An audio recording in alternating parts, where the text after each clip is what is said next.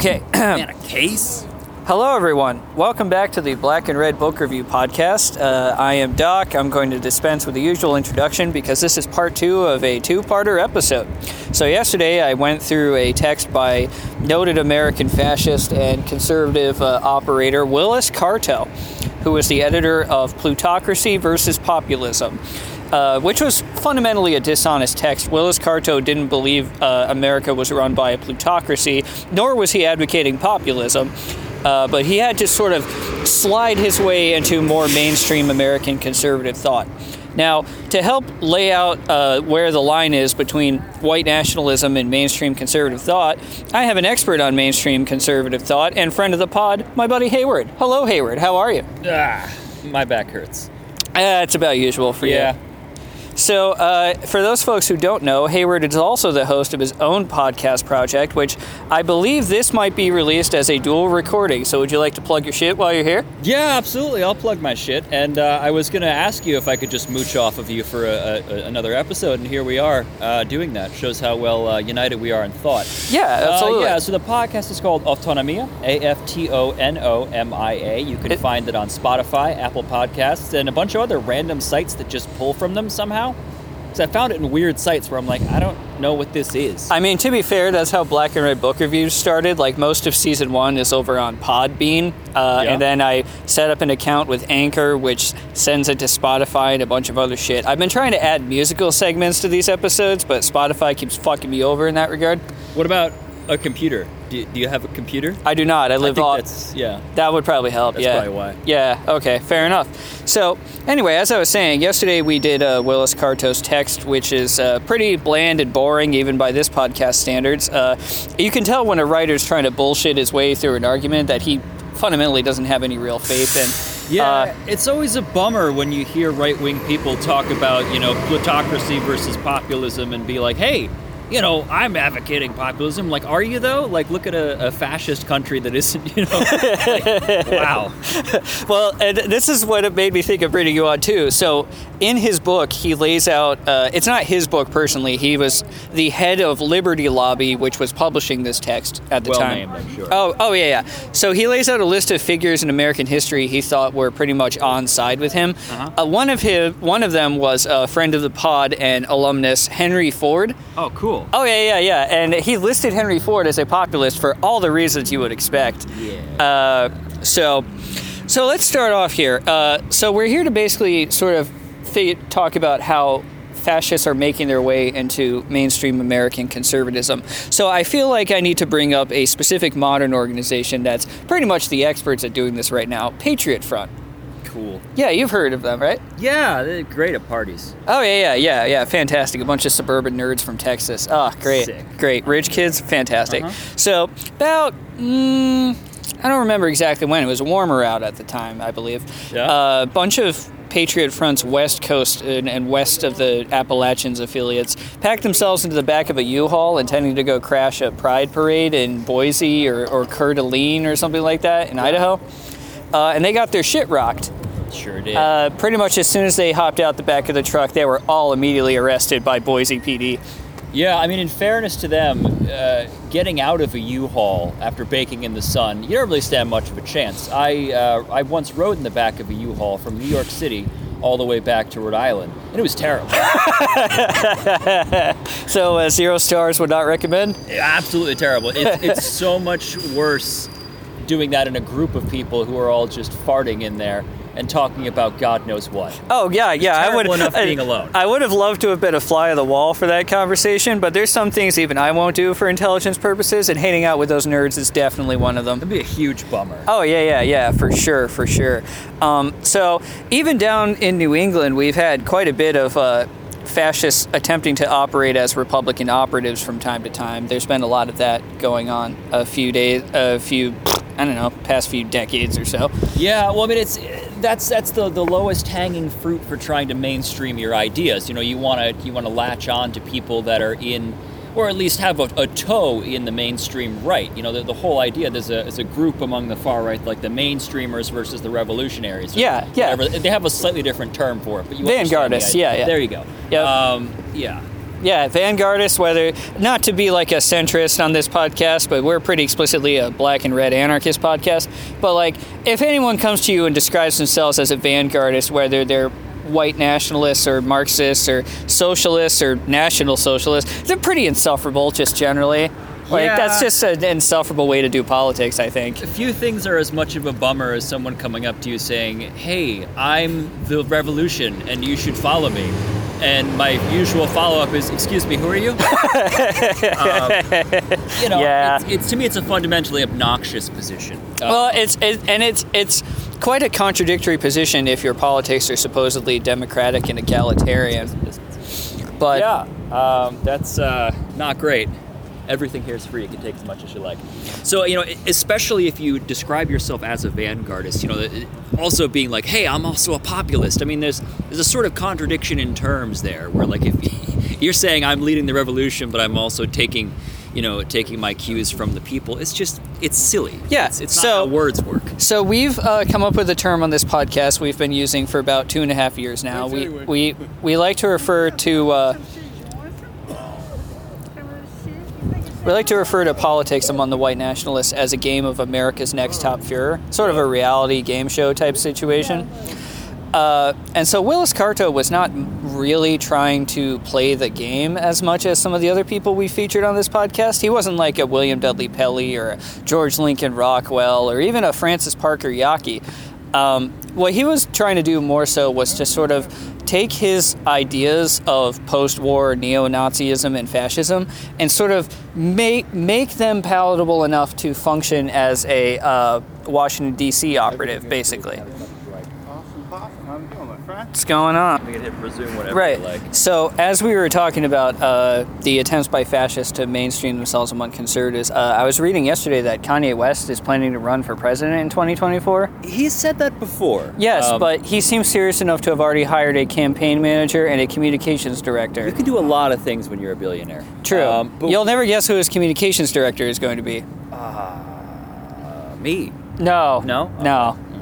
Nick Fuentes, actually. Oh, well, he's he's a communicator. He's, Yeah, he's he has- communicated. he's- what he's- has he communicated? Uh, mostly just anti-Semitism. He Yeah. he's he's a rich kid from suburban Chicago who who is ethnically Hispanic, hence Fuentes. Yeah, But yeah. he's he's light skinned enough to pass himself off as a rich white kid. So that's pretty much been his grift this entire time. Your time. loyalism won't save you. Yeah. No. No. It will It not. Never Uh, does. it never does. It just buys you time Uh, and hatred the- of your contemporary. There's also the little known, well, actually very known fact among everybody who's not a, a self-proclaimed groyper, which is not a term that will appear again on this podcast. I, I just hate saying that out loud. It sounds weird. like if, if some like 18 year old walked up to himself and proclaimed himself walked up to me and proclaimed himself a groyper uh, he's legally an adult and i am I, I don't face any stiffer penalties for hitting him than i would for hitting anybody else that you know said incomprehensible things directly in my face so Yeah. Yeah. so just just keep that in mind um, And uh, I, I think again, this is a difference in, in our, our, our tactics. We were just talking about our, our dear friends in the NSC doing a photo op at the town just across the river. hi guys i'm sure you guys are listening to this podcast uh, so we are fully aware of who you guys are we're, you know we're working on figuring out who you are And you know, Doc said, uh, you know, if he were in that situation, perhaps he might feel like confrontation would be the smartest approach. And I, I would say at least lear- dividing and conquering them would be smarter in that confrontational approach rather than like trying to fight four or five big guys. yeah, uh, and, you know. And so, so my response would be a little bit different. I would do my best to remain unseen and get photos of their faces without their silly death's heads on top. So just like this example you mentioned, where if someone walked up to you and said that they were a groyper, uh, you would hit them. My response would be, I pull out my phone, take a picture of their face, and say thank you. Yeah, yeah, that's Thank true too. That- yeah, that's true too.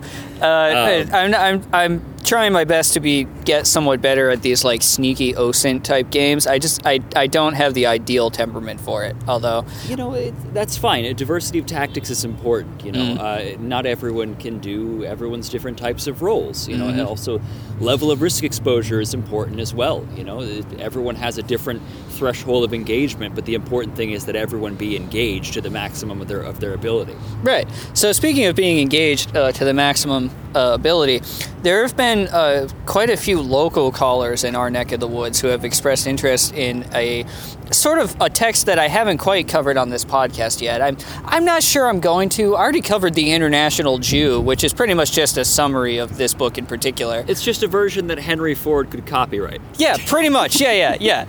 But uh, there's been a lot of people calling into uh, our local right wing talk radio about the protocols of the elders of Zion. So, because I spent all my time talking about horrible, unreadable books, maybe you'd like to fill the audience in uh, on the protocols. Again, guys. Yeah, so so what? It. Have a great day.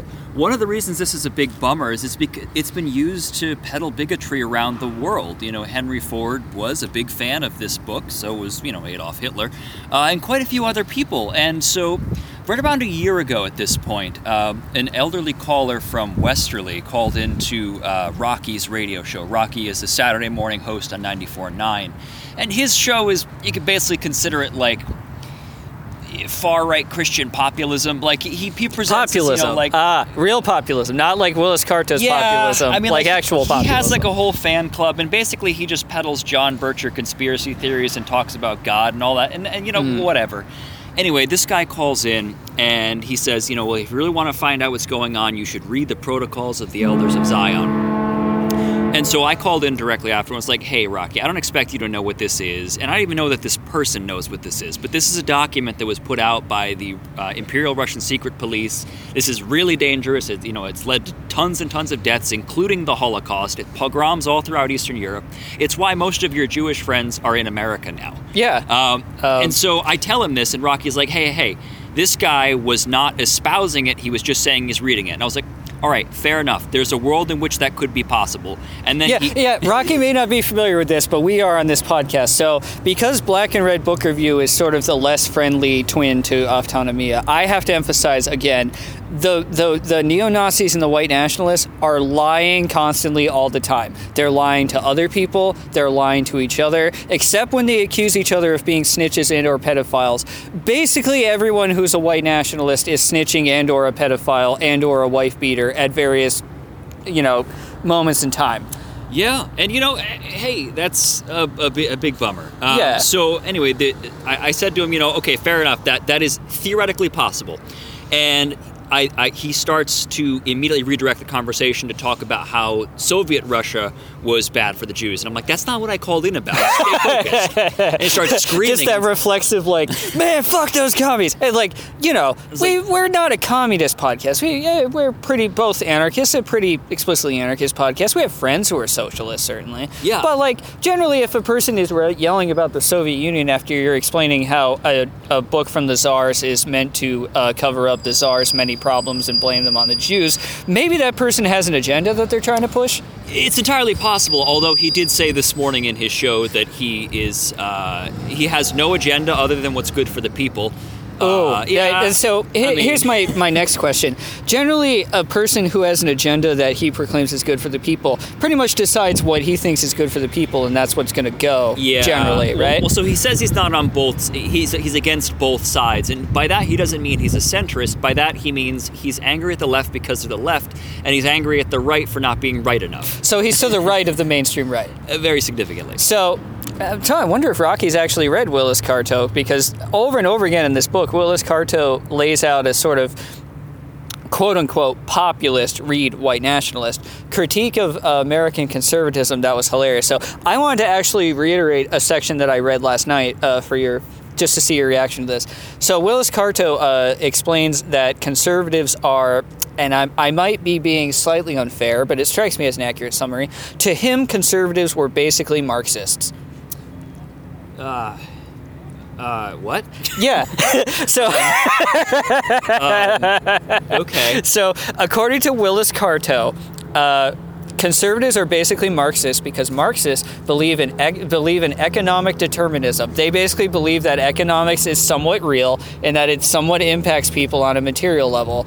And so he was like, well, conservatives believe in trickle down economics and that we should just free the markets and let markets tear up social hierarchies, and that makes them basically communists. You know, you you mentioned economics, and boy, we're meandering because we still haven't got through the protocol story yet. But No. anyway, we're meandering here. Yeah, this is a free-form uh, So- so episode. there was an instance where I was at a protest in Providence, and I had a green anarchist flag, which is a, a black flag with a green uh, I don't know, triangle. You you know the flag. Yeah, it's it. bisected. Bisected. There you go. Yep. So so I have this flag, and this guy's like, "Oh my God, I've never seen a real green anarchist before. What are you all about?" I'm like, "Well, I believe." In environmentalism, and I think that society, uh, modern civilization is a serious driver, as it exists, of economic or um, environmental devastation, and Right. it's not great. And he's like, "Well, what's your economic policy?" I'm like, "Dude, I don't even care about economic policy. I don't even believe in economic policies." And he's like, "I have no idea what to say to that." I'm like, "I didn't think you would." I wasn't really in- Fourteen year old walking up to me, I wasn't in the mood for a conversation, dude. like, you, you want you want me to sit here and tell you how I believe economies are seriously problematic as they exist to human well-being and the environment? Sure, we can have that conversation, but you're not. You don't want to have that conversation anyway. So just go away. yeah, like you know, I don't watch you here get. Ugh, Jesus, And that's so- horrible. Yeah, it, it was weird. Um, and, and to bring us back to the, the protocols thing, so he calls in to Lielsi's show. Lee's a personal friend of mine. We differ on a lot of things, but he's done more to platform left ideas than most left wingers. and so, and so th- there's a certain respect there. Anyway, he calls in and tells him that you know you need to read the protocols to know what's really going on. And I call in and say, like, listen, again, I have no reason to expect that you would know what this is. That's not your job to know what this is. I'm going to tell you what this is so now you know. And he's like, oh. and so I, I talked to him a, a bunch over the next few weeks about it and the deaths this led to, all that kind of stuff. And this guy didn't call back in for many, many months until today. And he put- Today? today, this Right now. this morning on Rocky's uh, weekend show. Holy shit. And so he was like, "Hey, uh, you need." Uh, he's like, "I'm very, very sad because people don't realize who their real enemy is." Uh-oh. I'm like, "Ooh, the real enemy." I'm like, "Okay." He's probably winding up. Yep. And so he's like, "You need to read the protocols." Did he, wait, hold on, hold on. I've heard this before. Did he say the words "do your own research"? Uh, not in those specific terms. but- Ah. But essentially, yes. Ah, yep. And so that's a thing that he said. He said, you know, you need to read it, you need to figure out what's going on. Um, Rocky, again, doesn't challenge him despite the fact that he knows what this is, but he just sort of redirects the conversation and says, like, hey, well, let's go. So You uh, know- uh, now, uh, you know, uh, on this podcast, we have a term for people who uh, do not respond when something is morally and factually wrong and choose not to challenge it and knuckle under. And the word for that is coward. I was so, going to say, that, yeah. that would be my word for it. So uh, I don't know if, if Rocky, whatever his name is, is going to actually listen to this podcast. I'm sure it'll make his way to him eventually. He seems like one of those narcissistic people who wants to hear whenever his name comes up. Well, you know, actually, there's a, an interesting inverse expression of narcissism that comes up with him. Anything he disagrees with, he immediately ignores it, and he he says that as a badge of honor. oh, so that's interesting. He's like, I just so, walk away if I don't so, agree with it. So okay, so since Rocky's response to people who disagree with him and explain why he's factually wrong is to ignore him, I'm sure he'll ignore me when I personally, Doc, the host of Black and Red Book Review podcast, explain that Rocky's a coward and a piece of shit. I have no problem saying that. Rocky, whatever his name is, who is some sort of failed local candidate, uh, once again a right wing radio host here, is a coward and a piece of shit. So yeah, anyway, I, I I've often uh, danced around calling him a coward when I say he has no problem calling me a communist on the biggest radio show in Connecticut, but doesn't he's not brave enough to respond to emails fact checking him when he says things that are blatantly wrong. it's easier to ignore. He got email, really though. mad at that.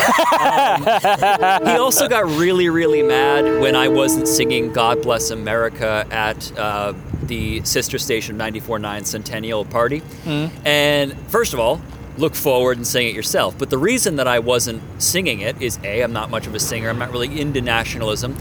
But also, I was laughing with my wife because the singer got the words wrong several times. and so that was funny to me because it, this like Marilyn Monroe impersonator is oh, getting Oh, no. is getting this virtue signaling song wrong. And everyone's just rolling with it, and I'm laughing because of the sheer absurdity of this display of, of pseudo patriotism. Right. And she said, you know, through the night, uh, through the through the light with the night from above, and Uh, also said uh, to the oceans white with fire. Uh, And ocean. If the uh, don't get me wrong, the oceans are in bad shape. Like the, the the oceans could be conceivably on fire. and and those those were not the lyrics to the Oh, song, and so I found that very amusing. and uh, Rocky, for several weeks after that, opened his show with "God Bless America" and was like, "We sing it here," blah blah blah. And I was just like, See, this is a thing that I've touched on on this podcast before, although we don't really cover conservatives as much, but certainly in my experience, it seems to be interesting. Conservatives as a, as a, as a political grouping seem to have two different contradictory desires at the same time. Yeah. And they share these very much with your typical rank and file fascists. They want to both suck up to and defend existing power structures while being seen as rebelling against those power structures. Yeah, it's Uh, it's so strange. And, You know that that's actually why I spend so much time talking to conservatives is because if you can focus more on the the rebelling and actually say like, hey. Rebelling makes sense, but like maybe not rebel it on behalf of your overlords. Yeah, like if Um, you're going to go, for example, if you were going to go do an armed siege of the U.S. Capitol, which is not something that either of us are involved with in any way, or opposed to. or opposed to necessarily, no. But if you were going to go do such a thing of your own volition, maybe don't do that to try to instill like a Wall Street billionaire. And like, keep in mind, when I say Wall Street billionaire, I mean a guy who is a billionaire who works on Wall Street, not a parentheses, parentheses, parentheses, Wall Street billionaire. Does he work though? He also Uh, works on Wall Street. That's kind of. Oh. Anyway, uh, Hmm. so yeah, it's it's it's weird. You probably also wouldn't like overlappingly, redundantly record and live stream that entire thing with no efforts to hide your identity. Well, yeah, Probably wouldn't it- do that either. Yeah, well, it kind of followed inevitably from the fact that they made part of their platform being anti-maskers. Like that, they called themselves that. They refuse to wear masks. They will not wear them indoors, even when they're committing federal crimes on camera. Yeah, it's sort it sort of walked into that one. Yeah, Um, I, I mean, there was one, that one guy that beat a cop to death with a thin blue line flag. Like, yeah, yeah. You know, this there have been some arguments about you know what killed who and who killed what as a result of what, but the beating certainly. like, I don't know. I don't know if that particular one died, but it, there's a certain visual irony. It, it's right up there with the. Um, the, the thin blue line anti-mask protesters dancing to "fuck you, I won't do what you tell me" by Rage Against yeah, It's really bizarre. well, and, and yeah, so this um, this guy calls in, and I didn't call in because the show ended, but I went to his Facebook profile, which I've been. I'm gonna pause it. Hello, everyone. So sorry about that. Uh, we're running a, a free store down in this lovely post-industrial hellscape of the city. So, Sure. uh, so so uh, we've been talking about the uh, overlap between mainstream conservatives and the fascists trying to make their way into their spaces. So we've mentioned Nick Fuentes. We've mentioned Willis Carto. Certainly, we've mentioned Milo Yiannopoulos. I remember where we are. That's great. yeah. So um, I, I went to this the, the caller's Facebook page, and I'm leaving his name out out of the kindness of my heart. Because his fa- entire Facebook page is public, and it's mostly just videos of him dancing with old people. Uh, but today, he put out, I have much for which to be grateful, but least among them is, and then links to realhistorychan.com, which is short Chan? for, which is short for Real History That's Channel. got, that's gonna be the worst chan of all. and I've been on it, 8chan. It sure is. Um, and so they're selling their own version of the Protocols of the Elders of Zion, illustrations and annotations by M.S. King.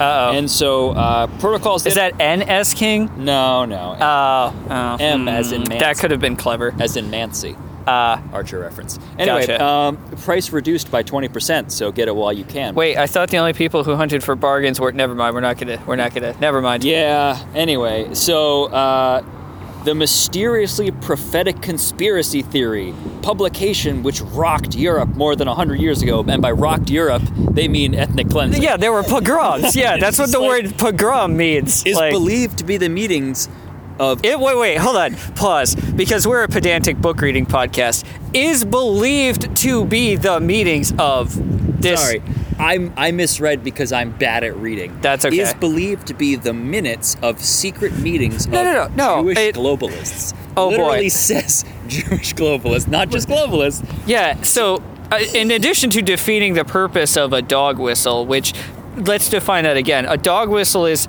a normal sounding term that's used to cover up an explicit racist slur or point that's being made.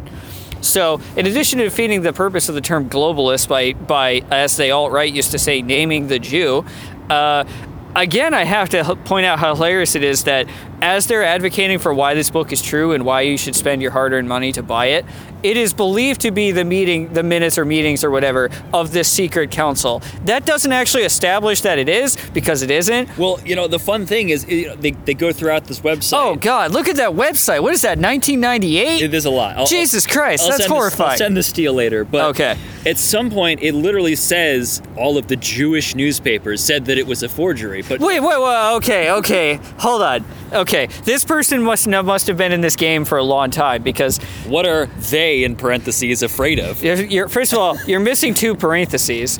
You need to get with the racist times, okay? Second of all, if you're gonna do that, you don't later on just go with like the. Oh my fucking god, this person is so bad at this. Yeah, they're really bad at, at dog whistles. Anyway, what are they, in parentheses, afraid of? And then it goes through all the debunking and literally says that, like, whether or not it came from the Imperial Russian Secret Police or the Jews is irrelevant because it's true either way.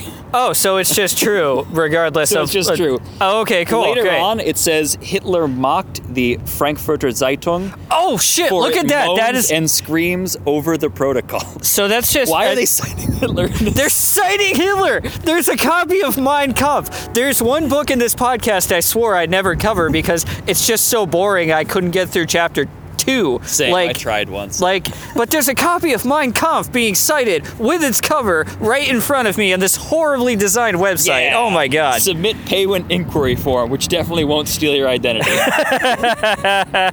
yeah. So- That is- and then here, here's all the all the payable. Hey, you want me to pay twelve dollars for a PDF? No, fuck you. you want to pay it to Pascal Publications, PO Box 804, Saddlebrook, New Jersey 07. Of course, it's in fucking New Jersey. I should have known. Anyway, um, yeah. Huh. That's uh. Anyway, so so this caller, who I once gave the leeway of being possibly ignorant of the roots, posted that website. It's like, okay, at this point, I've done my due diligence to make sure this person isn't just dumb or you know whatever insult is currently in vogue because I don't want to be you know slandering people. I whatever. Anyway, That's fair. I want to I want to make it very clear that this person is now putting out stuff attached with websites like this on their public Facebook profile, calling in to tell people to read this, knowing what's going on. You're getting a more and more clear image of someone who knows exactly what they're doing. Yes. And this is a person who calls into a radio show that has a lot of public support, who is on a station whose weekday show is the top show in Connecticut. Mm-hmm. Out of any radio station, out of any time slot, he is the top guy. Right. This person also, the, the person I'm friends with, goes on uh, a, a national show a couple times a month as the, the fill-in host for, for a, a, national host who's a lunatic and is personal friends with Alex Jones. And every time I ask him, I'm like, how's that feel? And he's like, not great. Yeah, there's some people, you know, sometimes your friends just do the kind of shit you're just embarrassed to be associated with them. Yeah. Like, for example, lying about uh, families of children who are ruthlessly slaughtered by a gunman in uh, fucking he, Connecticut. He is really, really touchy about that because because my, my radio host friend is um, he's friends with one of the cops that was like first on the scene, Right. And so he gets really angry when people start doing that. But also, you know, he and I share this this idea that like you need to break into these bubbles as much as possible. Sure. And he tells me like he gets so many hate emails for when he does the national show. Like, what's wrong with you? This is you know you- you're, you're not you know saying all this stuff that you know the, the main host says because he's like a little bit more measured. Yeah. You know I'm a firm believer that people are reachable, and one of the reasons that I, I put so much effort into that is to prevent them from falling into the groups that Doc monitors. Because Yeah, yeah. once they're yeah. there, there's no, a lot harder. Yeah, see, I don't have the temperament to talk to uh, mainstream conservatives because I just get angry and start start yelling and or start swinging. So. That, let this be a warning to those of you who are conservatives who might have stumbled across this podcast. Uh, I, you're not that interesting to me personally, um, and you don't want to be interesting to me because I will ruin your fucking life if I get the chance. So, if you uh, are, because in this season we're exploring, you know, the fascists who are most popular uh, among the the more normie right.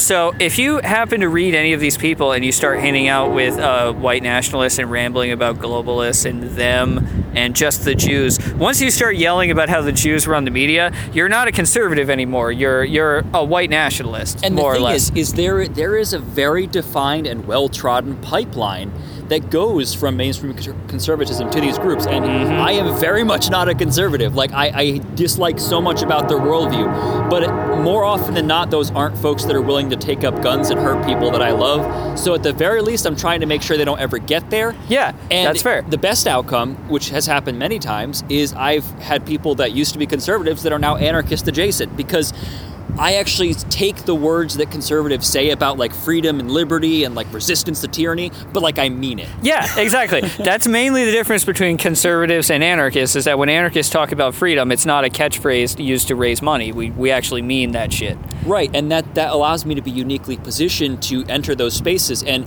I want people to find out what an anarchist is through me, an anarchist, not from Sean Hannity. Right. So Yeah. that, that's that's why I do that. You know, I believe it's important for us to be pushing the boundaries of that ideological fight into their territory rather than have it go the inverse direction. And so, So you're taking the offensive by being nice. I'm taking the offensive by being nice and by Ah. being approachable and offering an on ramp to our perspective and an off ramp from their perspective. Mm. You know, I think it's very important in places like the streets when people are, are being attacked to defend and be very militant. I think that's all very important, but that doesn't happen all the time. And what No. happens in the in between time? Like, uh, you can practice kickboxing, I guess, but also maybe try to set the stage for that fight in the future to be more in your favor. And we should be doing as much as we can to de radicalize those folks and, even if possible, recruit from those folks because they're damn sure trying to recruit those same people to the far right side. Yeah, And absolutely. If we're not there, being a counter voice, it's very easy for them to just fall right into it. So many people fall into this far right rabbit hole because it's so easy. oh, it's the default, basically, it just especially on, on YouTube, on Twitter now, thanks to Elon Musk. Yeah, I mean, like, it's, the way it's, these algorithms work, you know, you you watch uh, a, a video about you know history or something, and, and ten videos later, you're you're like into to QAnon territory, mm-hmm. and so that's that's what makes this. Oh, yeah. thing so Oh, oh, boy. dangerous. These these algorithmic circles. Yeah, I mean, even for me, like doing the research for the, the entire purpose of this podcast is me going into Nazi spaces and reading all their favorite authors. Like the idea for this actual podcast started from me going through uh, uh, uh, an old uh, chat on Unicorn Riot that was from 4chan. Uh, was like a recommended reading list for newbie white nationalists, and I was like, oh, I could totally do that and do a podcast about it. But like th- th- those guys are always trying to slither their way in and they're always trying to recruit you and they are trying to groom like angry confused like young white kids like that's just that's what yeah. it is Yeah, you know, the, the disenfranchised. They're grooming is what they're doing. Well, yeah. Yeah. The, the disenfranchised are usually a very easy group of people to convince of things, and we have evidence of this all throughout history. So. Mm-hmm. That also means the disenfranchised can be reached by folks like us and saying, "Hey, a little bit of uh, change might make this world better." You know, no matter what you feel about the Russian Revolution or, or Mao's revolution, like those people were disenfranchised folks being like, "I'm sick of the current order. Let's do something different." Right. And no matter how you feel about the direction they went, it's a case study of saying, okay, you can rally people to overthrow tyranny as it exists. The, the trick is to not install new tyranny, but that's harder. Yeah, But at or- least step one, you yeah know? yeah yeah you gotta organize you gotta get together and you gotta figure out like you I I mean, you have to figure out where the money and power are going and why you don't have any. And it's generally easier to do that if you just play follow the money and follow the, the what what uh, some like newbie philosophers would call the flows of power or whatever. Like Yeah. like it's easier to do that if you just do that on its own terms and don't just subscribe it to like you know the globalists or God forbid the Jews or whatever. Yeah, and you know that's that's one of those things that I've, I've always had sort of an interesting relationship with because like I as a child did a lot of not necessarily like watching of Alex Jones's show, but like the memes were like sort of uh, floating around in the ether of like the online libertarian space. Right. I grew up when when 9/11 happened. A lot of people were you know worried about it, so I, I filtered around those spaces quite a bit, and I had different attitudes that eventually led me out of that space. But like when I heard when I heard globalist then, and when I still hear it to this day, the first thing that I think is not necessarily the anti-Semitic trope, but it's like the powers of capitalist relations that make this world go the way it goes. And so when people say that, I often am like, okay, do they mean it as a dog whistle or do they mean it like I did when I was a kid as just a stand-in word for this power structure of capitalist relations that makes the world go round? Like, Yeah. Uh, so how do you relate are, to that? Are they trying to? Are, do they know what they're doing, and are they trying to, to use it as a stand-in for the Jews? Or are they doing what Willis Carto does here, where they're trying to draw a distinction between their idea of capitalism and how capitalism is supposed to work versus what capitalism is doing right in front of their faces? You know, that bums me out so much when we talk about uh, how, ca- like, true capitalism, the whole Ron Paul thing. And that's Yeah. one of the reasons why I left that space, is Yeah. because they always made fun of leftists by, for saying that's not real socialism. was it was uh, was was this this was presumably before you found out about the, the newsletters with the, the anti-Semitic caricatures and all that? Because that was Ron you Paul know, too. I actually never saw those. oh, Uh, they're pretty gnarly. I, I, I'm sure, but in that time, I never saw those because Yeah, you know the, the internet was still kind of a weird place. Anyway, I miss the weird internet. well, you could have these like little bubbles of like not necessarily hateful spaces that had you know beliefs that were adjacent to problematic ones, and you you could just as easily fall out as you could go into the rabbit hole, and I happened to fall out. But anyway, you know, God, I've gotten off topic, but like you, you were mentioning something about oh real capitalism. So Right. when they would say that wasn't real socialism or that wasn't real communism, all the, the so-called libertarians would make fun of them, and I'd be like, yeah, that's kind of a silly thing. But then they'd be like, this isn't real capitalism. I'd be like, that's the same argument. like, where is this mythical real capitalism, and how has it never existed anywhere? How does it always devolve into crony capitalism? Maybe that's because capitalism is inherently a cronyist type system, Yeah, and it's, it's going to do that. Yeah, like, so, like so, so even in the book that I just covered in the previous episode, Willis Carto had a whole section about he laid out his false distinction between capitalism and free enterprise. Yeah, it's Uh, like, so more than uh, yeah, yeah. He he lays out like he says, oh, you know, when the socialists come to power, they want to slaughter all the homeowners and all the formerly the impoverished former middle class. And he lays out over and over again that he is less angry with the super rich who are funding Liberty Lobby and his DC operations, by the way, Yeah. versus the the workers and the poor, especially the poors who are also less than white.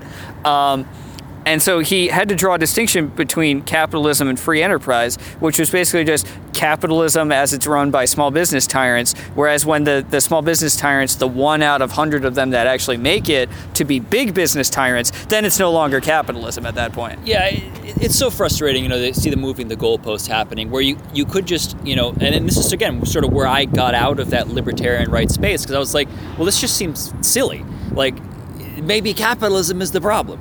Yeah, You yeah, know, yeah, like, yeah, I don't know. Maybe maybe that's plausible. like you know, I, I grew up as a kid having a lot of conspiracy theory content. My parents were like sort of Reaganite Republicans, Mm-hmm. but I also grew up seeing like an inconvenient truth and like seeing how pretty nature is. Yeah. So like I, you know, rec- Nature, reconciling cool. those things. Big fans of it was on this podcast. Maybe maybe I care more about nature than I do about the economy. Uh, ooh, ooh. And so you know, I, Yeah. you you and even then, like you can end up in like sort of an eco-fascist position. True. Like there's so many areas where you can fall into these far right traps where if you're not careful, and so me being a person who you know through no real uh, effort navigated their way out of it. It just sort of happened to me.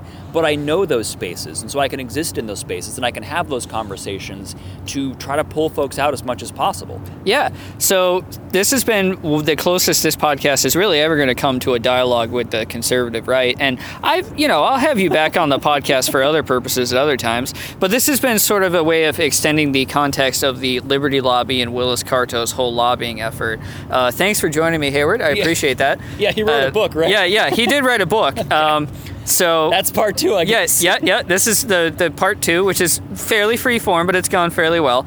Uh, thank you all for joining me, and this has been Doc. I will see you in the street.